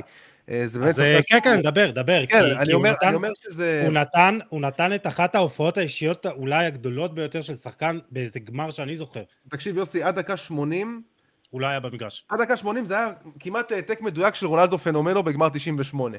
אז הבן אדם לא הגיע, לא הגיע למשחק, לא היה קיים, אבל אמבפה, הוא- אבל זה בדיוק ההבדל, שאמבפה הוא מכונה. הוא לא יכול שלא להגיע. הוא בסוף יגיע, הוא בסוף ייתן את זה, זה סוג של מוטציה, זה, זה, זה שיבוט, זה שיבוט אנושי של, כמה- של, של, של הנרי ושל טרזגה ושל של חלוצים, כל כך הרבה גדולים, כל כך הרבה חלוצים גדולים בהיסטוריה, בטיסטוטה, ו- ולא יודע, תן לי עוד אלף ואחד, ש- ו- ורונלדו פנומנו ואדריאנו, והוא הכל ביחד. לא, אי, אפשר, אי אפשר לייצר משהו יותר טוב מזה, יותר שלם מזה, אה, לשחקן התקפה. אה, הוא נתן פה טורניר מדהים, הוא כנראה ייקח עוד אה, מונדיאל בקריירה שלו עד הפרישה, אני מאמין שהוא יגיע עוד ש... מתישהו למעמד הזה, וגם אם לא, לא נורא, הוא צריך להתמקד עכשיו בקריירת המועדונים שלו. בסוף אמבפה זה לא שחקן שצריך להגיע פעם בארבע שנים, אנחנו נדבר אמבפה, אמבפה, אמבפה. אמבפה צריך לקחת ליגת האלופות, הוא צריך לעשות את זה בין אם זה יהיה בפריס סן ג'רמן או בריאל מדריד, אני לא יודע. הוא יצטרך לפתח את קריירת המועדונים שלו ולהביא אותה לקצה. אה, ובחוץ שמתי את אה, חוליאן אלוורז, עוד לפני הגמר הלכתי על חוליאן אלוורז, אני חושב שגם בגמר הוא הראה ש... אתה יודע, ההתלבטות, ההתלבטות הייתה בינו לבין ז'ירו. הוא, הוא עשה המון ספרינטים בצורה בלתי רגילה. בדיוק, במעבר לגולים, מה שהכריע זה, הוא, הוא נותן לי הרבה יותר ממה שז'ירו נותן לי, הוא, הוא, הוא הרבה יותר קבוצתי, הוא הרבה יותר עובד בשביל הקבוצה, ומבחינתי זה טורניר ענק שלו, עכשיו יהיה מעניין לראות איך הוא חוזר לספסל של מנצ'סטר סיטי, כי פפ גוורדיאולה כנראה לא ישחק עם שני חלוצים, איתו ועם ארלינג הולאנד. ש... לפני שעמית אה, תגיד את ההרכב שלך לגבי אמבפה, אה, עד דקה 80 הוא נגע 26 פעמים בכדור אה, במשחק, ורק פעם אחת בתוך הרחבה, ואז פנדל מוצלח, ותוך דקה אה, שער אישי פנטסטי, ואיך אומר עמיחי, אה, גול גדול של שחקן גדול. בדיוק. וזה באמת כאילו, מחר הוא חוגג גיל 20, אה, יום הולדת 24, תחשבו כמה דברים הוא השיג, באמת פנטסטי. עמית, הרכב שלך הוא שונה מזה של גיל? בכלל לא. האמת היא ש... מה, אחד לאחד? אני להגיד, אני חייב להגיד שהרכב כמעט אחד לאחד, ובגלל שגיל בחר את ההרכב שלי, אז אני אעשה שינוי עכשיו. כדי שזה לא יהיה אחד, אבל תראה, אני קשה לי, אני קודם כל... זה בסדר, אה, זה בסדר. לא, אם, אבל, אבל, אבל בכל זאת, אם אני יכול לעשות שינוי אחד, אני מוציא את חוליאן אלוורז ושם את ג'וד בלינגהם ומשחק ב-4-4-2. אה, אתה יודע, גם מודריץ' ראוי לקרדיט, יש לא מעט שחקנים שהשארנו בחוץ, כן, אני, אני, התעלמתי, אני התעלמתי מהשחקנים שלא הגיעו לחצי גמר. אבל בוא, בוא נגיד ככה, מה... אה, אה, השוער, אה, אני לגמרי, אמי מרטינז, מגן חכימי, סאיס, גוורדיול ותאו הרננדז, זה הרביעייה שאתה אמרת וגם אני, אמרבת בקישור, גם עם גריזמן. ו... אנסו פרננדס. ואנסו כמובן, ש... בעצם אנסו מדהים, כן, קיבל גם את התואר השחקן הצעיר, ומקדימה אמבפה ומסי, ואז השאלה אם אני שם את חולן אלברז. או לא שם אותו, ואתה יודע, אני מוותר עליו, אני אומר, במקום uh, לקחת אותו, אני שם שם, אני הולך על 4-4-2, ושם את uh, בלינגהם בקישור. Uh, טוב, ככה uh, לא דיברנו על הגמר, ובגמר רציתי לדבר על uh, שחקן לא רע בכלל, אמיליאנו מרטינז, ואני חש צורך אז לדבר עליו ולהרחיב עליו, אז ממש uh, בקצרה. ואני רוצה לקחת אתכם חזרה להצלה המדהימה שלו, דקה 123, הוא פותח שם את הרגל, ואתה אומר, ויש סרטון מדהים שרואים את ההצלה ואת הספסל של צרפת, פשוט נכנס פנימה, כאילו חוגג את הגול, ואז כאילו... הוא לוקח את הכדור עם, ה, עם הרגל, ועכשיו עוד יותר אחורה אני רוצה לקחת אתכם אחרי הניצחון על מקסיקו, הוא מתראיין אמיליאנו, והוא חבר שלי אמיליאנו, אה, הוא חושף שם שהוא דיבר עם פסיכולוג אחרי ההפסד לסעודיה, והוא אומר דבר כזה, סבלתי הרבה, דיברתי עם פסיכולוג, כי הם, הסעודים, בעטו לי לשער פעמיים וספגתי פעמיים. יש 45 מיליון ארגנטינאים מאחוריי והייתי צריך לתת יותר. ואני אגיד לכם את האמת, כאילו אם מסתכלים נטו על, על סטטיסטיקה, על שורה תחתונה, היא לא מרשימה, יש לו 53.8 אחוז עצירות, אה, הוא ספג 2.3 שערים יותר ממה שהוא היה אמור לספוג, אבל הוא היה שם ברגעים הכי מכריעים של ארגנטינה. הוא עצר, אם אתם זוכרים, נגד אוסטרליה, עצירה מדהימה. אה, הוא עצר שני פנדלים מול הולנד בדו-קרב, הוא עצר כמובן את ה... אה, את ההזדמנות של קולו מואני וגם את הפנדל של קומן. כל משחק יוסי, הייתה לו את ה... סליחה שאני כותב לך, כל משחק כן, הייתה כן. לו את, ה... את ההצלה המדהימה שלו, ואין מה לעשות, זה שוער פנדלים מעולה. זה שוער פנדלים שקודם כל הוא לא נופל, הוא לא מהשוערים שנופלים, הוא מזהה לאיזה פינה השחקן בועט. ואני חושב שבפנדלים, לי בכל אופן, לא היה לי צל של ספק שזה של ארגנטינה, כי עם כל הכבוד, במצ'אפ הזה, אוגו לוריס ו... ואמיליאנו מרטינז, אוגו לוריס, כן. עם כל הכבוד, לא ראיתי אותו עוצר פנדל בדו-קרב הזה, וזה באמת מה שקרה, הוא לא הצליח לעצור שום פנדל, גם אפילו פנדלים לא הכי טובים אפילו של אה, דיבלה ו... ומסי, כאילו פנדלים די... הפנדל של מסי לדעתי עד עכשיו לא הגיע לשער. Mm. אה, ואמיליאנו מרטינז, אתה יודע, הצלה אחת שעושה את ההבדל, עוד כדור אחד של שועמני הולך החוצה. הוא גם, הוא, גם היה, הוא, הוא גם היה ממש קרוב לעצור את ה... הוא נגע בכדור שלהם בפה, אבל אתה יודע, זה היה בטח איזה כן, 130 כן, כן. קמ"ש. הוא- אתה רואה, הוא גם- הוא גם זיהה לאן אמבפה בועט, פשוט הכדור של אמבפה היה כן. באמת בעוצמה ודיוק יוצא דופן, והוא לא יכול לעצור את זה, אבל הוא כן זיהה, הוא מזהה לאן הבועט, לאן הבועט מכוון את הכדור, וזה היתרון שלו, וזה שוער, בכלל דיברנו כל הטורניר הזה על החשיבות של... על החשיבות של שוערים, אתה רואה כמה, ואנחנו חוזרים על זה בכל טורניר, אם זה היה דונרומה ב- ביורו שזכה בשחקן המצטיין, ושוערים, יש להם חשיבות אדירה בהצלה האחת הזאת שהם צריכים לתת. זה לא חייב. להיות, זה לא חייב להיות, חייבת להיות הצגה של עכשיו אה, לנעול את השער אה, אל מול, אה, אל מול מטווח של היריבה. זה הצלה אחת, שתיים, עוד אחת בפנדלים, ו- וזה, וזה קריטי בצורה בלתי רגילה בטורניר. והנה הכלב של אבנדל מסכים איתי. אבל האמת שהוא צודק, יש פה מישהו שמציק לו. הוא לא- לא סתם- הוא לא סתם נובח, שלא תטעו, כן. זה לא נביחת סתם. ב live, אז... אה, אז- לא, האמת שזה נבי- נביחות הערכה לאמיליאנו מרטינז, כן, שאתם יודעים, אחד הסיפורים המרגשים של המונדיאל הזה, השוער הזה שלפני חמש שנים הוא דיבר על זה שהוא בכלל מתכוון לפרוש מכדורגל, הוא הגיע בגיל צעיר לארסנל, ולפני ארבע שנים הוא היה שוער רביעי של ארסנל, שוער שלישי בארסנל, והלך לשחק בקבוצות קטנות, ליגות נמוכות, וזה סיפור סינדרלה בעצם, אתה יודע, הוא, הוא האיש שהיחיד חוץ ממסי שלא שיחק מעולם בליגה בארגנטינה, הוא עבר בגיל צעיר כבר אה, מחוץ כן. למדינה, לאנגליה, כן. אה, ו- וכן, סיפור מעורר השראה איך בעצם בקופה אמריקה גם סיפור של נסיבות, איך הוא נקלע לעמדת השוער הראשון, קיבל הזדמנות, ופתאום הפך לא רק למושיע ומשיח, הוא הפך לדמות שמסי כל כך אוהב אותו ומתחבר אליו, ומוכן למות בשביל מסי, מעין שומר ראש שלו, נוסף חוץ מדה פול, אה, וזה זינוק באמת, אה, אה, זינוק מדהים של, של שוער, שהוא בעצמו עד לפני שנתיים לא היה מאמין שהוא יהיה במעמד הזה. אז, אז אה, באמת אה, כמה דברים, שלוש נקודות. א', סטטיסטיקה לפעמים משקרת, ואני כחובב סטטיסטיקה מושבע, מאוד חשוב לעשות קונטקסט נכון, אז אם היינו מסתכלים נטו על סטטיסטיקה, היינו, אין פה משהו מיוחד.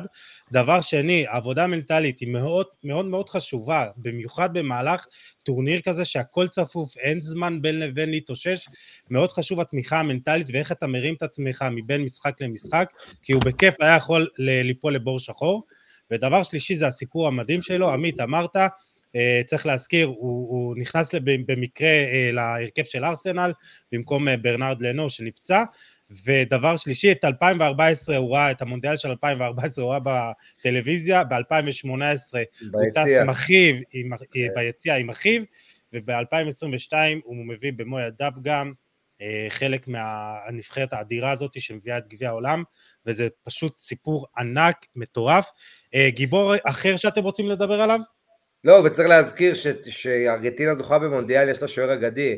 היה את וולדו פיליול האגדי ב-78 ואת נרי פומפידו ב-86 ואחרי זה את סכר גויקויצ'יה ב-90 שהיה אה, ליל פנדלים, בסוף לא, לא זכה אומנם, אבל ארגנטינה, אתה יודע, ועכשיו דיבו מרטינז נכנס לרשימה לא, האקסקלוסיבית. אני, אני חושב, אני חושב שאם אם אתה רוצה עוד גיבור, אז אה, חד משמעית אנחל דימריה, שלאורך כל הטורניר הזה, אתה יודע, לא... הגיע שהוא לא, לא, לא בשיא הכשירות, אתה יודע, נפצע תוך כדי הטורניר, דימריה זה כבר שחקן שהוא לא יכול לשחק שני משחקים ברצף, זה גם ביובנטוס, זה, הוא משחק משחק, אחרי זה שלושה בחוץ, לא, לא היה לו לדעתי אפילו שני משחקים רצופים מהעונה, כשהוא משחק הוא בדרך כלל טוב, אבל בוא נדבר על זה שהוא תמיד מגיע לגמרים, זה התחיל עוד מהגמר של ה... שלושה, שזוכר- שלושה שערים בגמרים מי ארגנטינה. שזוכר עוד הגמר של המדליית זהב באולימפיאד בייג'ין בייג'ין. 2008, הוא כבש את, השער, הוא כבש את שער הניצחון. הוא נכנס ועשה את השינוי בשביל ריאל מדריד בגמר של... אה, בגמר מול אתלטיקו מדריד ב-4-1 ב-2014. והוא הגיע גם אה, לגמר הקופה אמריקה, הוא כבש את שער הניצחון. ואתמול הוא כובש, הוא כובש את השער השני וסוחט את הפנדל, באמת הופעת ענק שלו. זו הייתה החלטה מדויקת של, של ליאונל סקלוני לפתוח עם דימריה, אבל גם ש- לפתוח איתו באגף שמאל, כי בדרך כלל, אתה יודע, כן, הוא שיחק באגף ימין. הוא שיחק די חופשי כזה, הוא, שיחק די חופשי, אבל הוא באמת עשה שם, עשה שם כאב ראש להגנה של צרפת, ודי מריה מוכיח שהוא עדיין, עדיין, עדיין שחקן ששייך לטופ, לטופ העולמי כשהוא כשיר, וזה היה, זה היה פשוט תענוג לראות, מחכה לו בזרועות פתוחות ביובנטוס כאלוף עולם. אה, יש לנו גם אותו, גם את פרדס, שני אלופי עולם בסגל, יפה.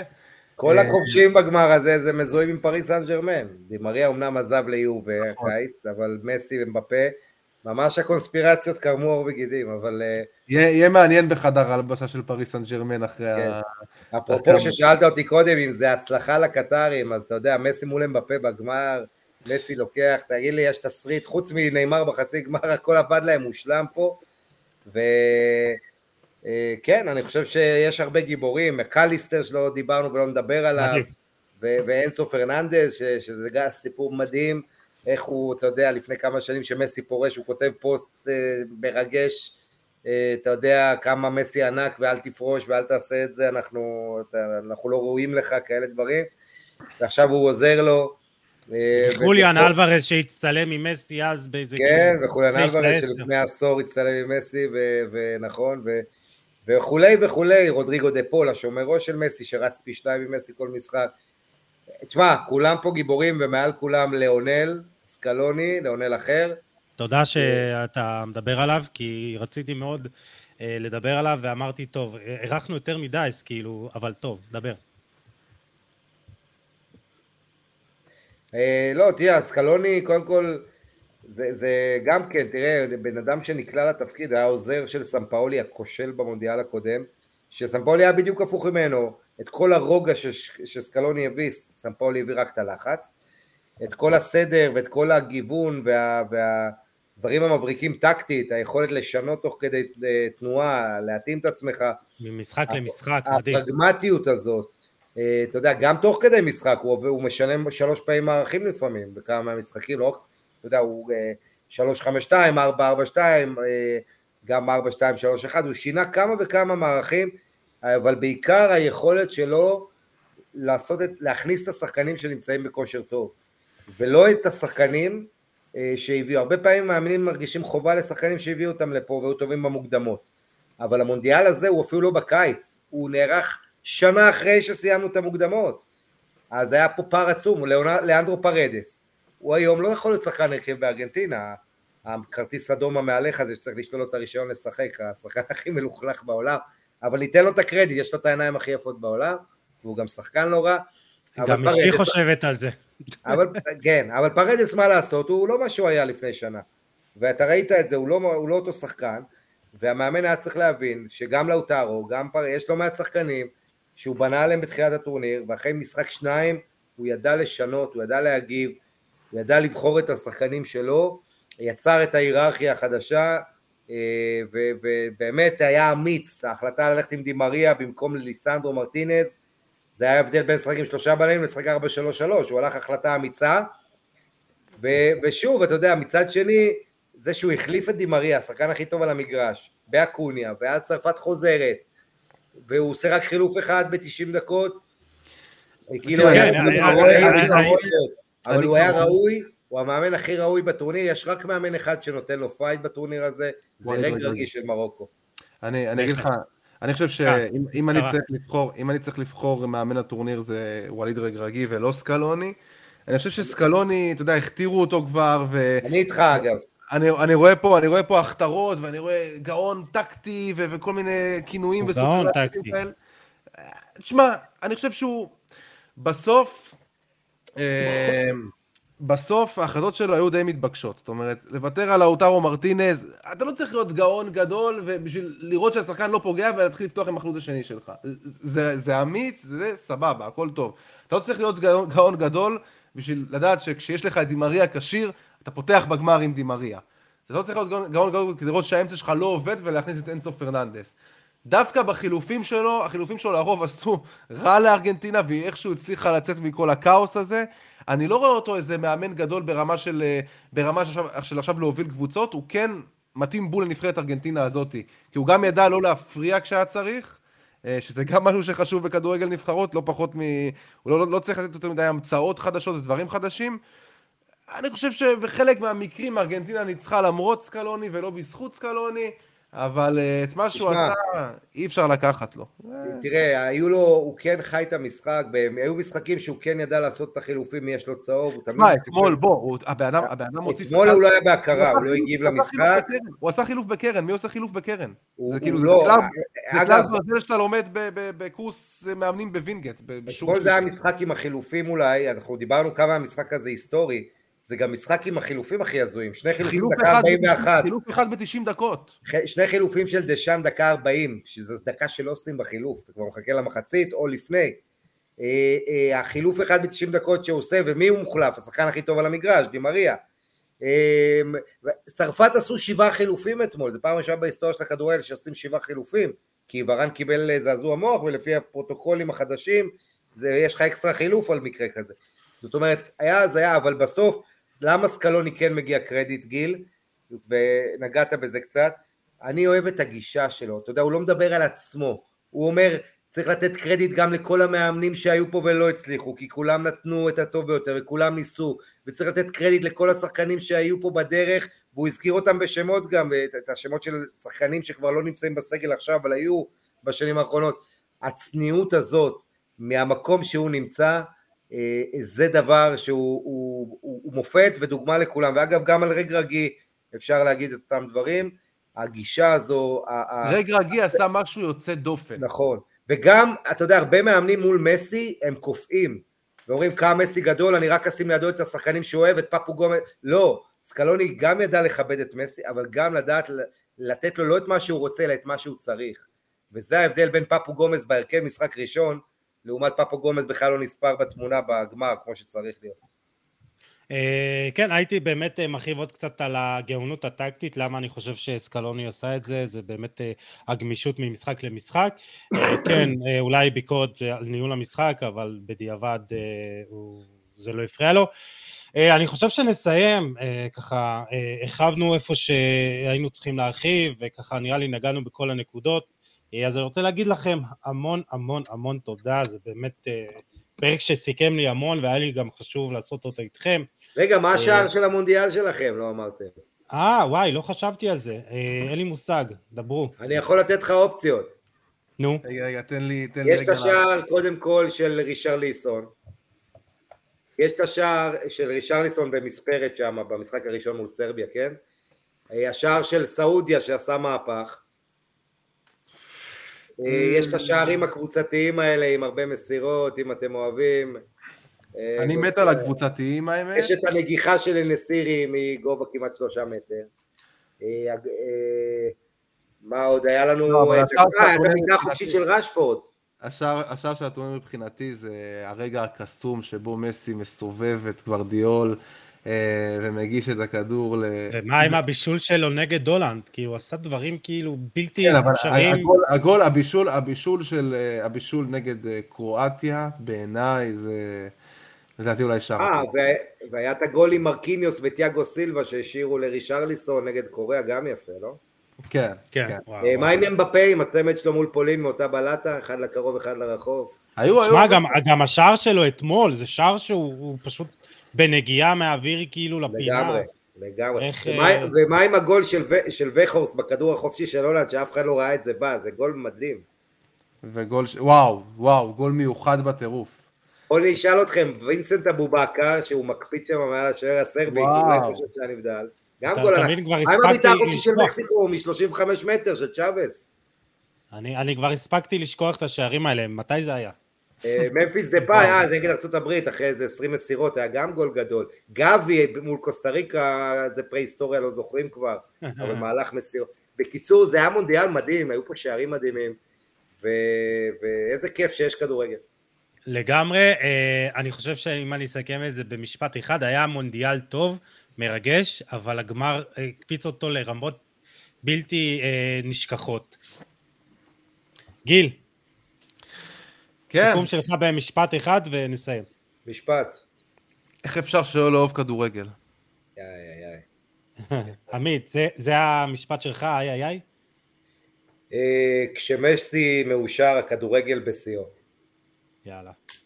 אני אגיד איזה כיף שאנחנו חולים על כדורגל. אז uh, תודה רבה, תודה רבה שאנחנו חולים על כדורגל, תודה רבה לך גיל כנל, עמית לוינטל, היה מדהים, uh, כיף גדול לדבר איתכם על כדורגל. אנחנו ניפגש, ניפרד מהמאזינים, תודה לכם שהייתם איתנו, uh, אנחנו ניפגש בפרק הבא, אולי יהיה לנו עוד איזה פרק סיכום נטו ארגנטינה, uh, עוד, עוד ככה מהחוויות והאישיות uh, של האוהדים. ותמיד אתם מוזמנים לשתף, לתייג ולהעיר את עינינו בביקורת, פידבקים והכל. ניפגש בפרק הבא, יאללה, ביי.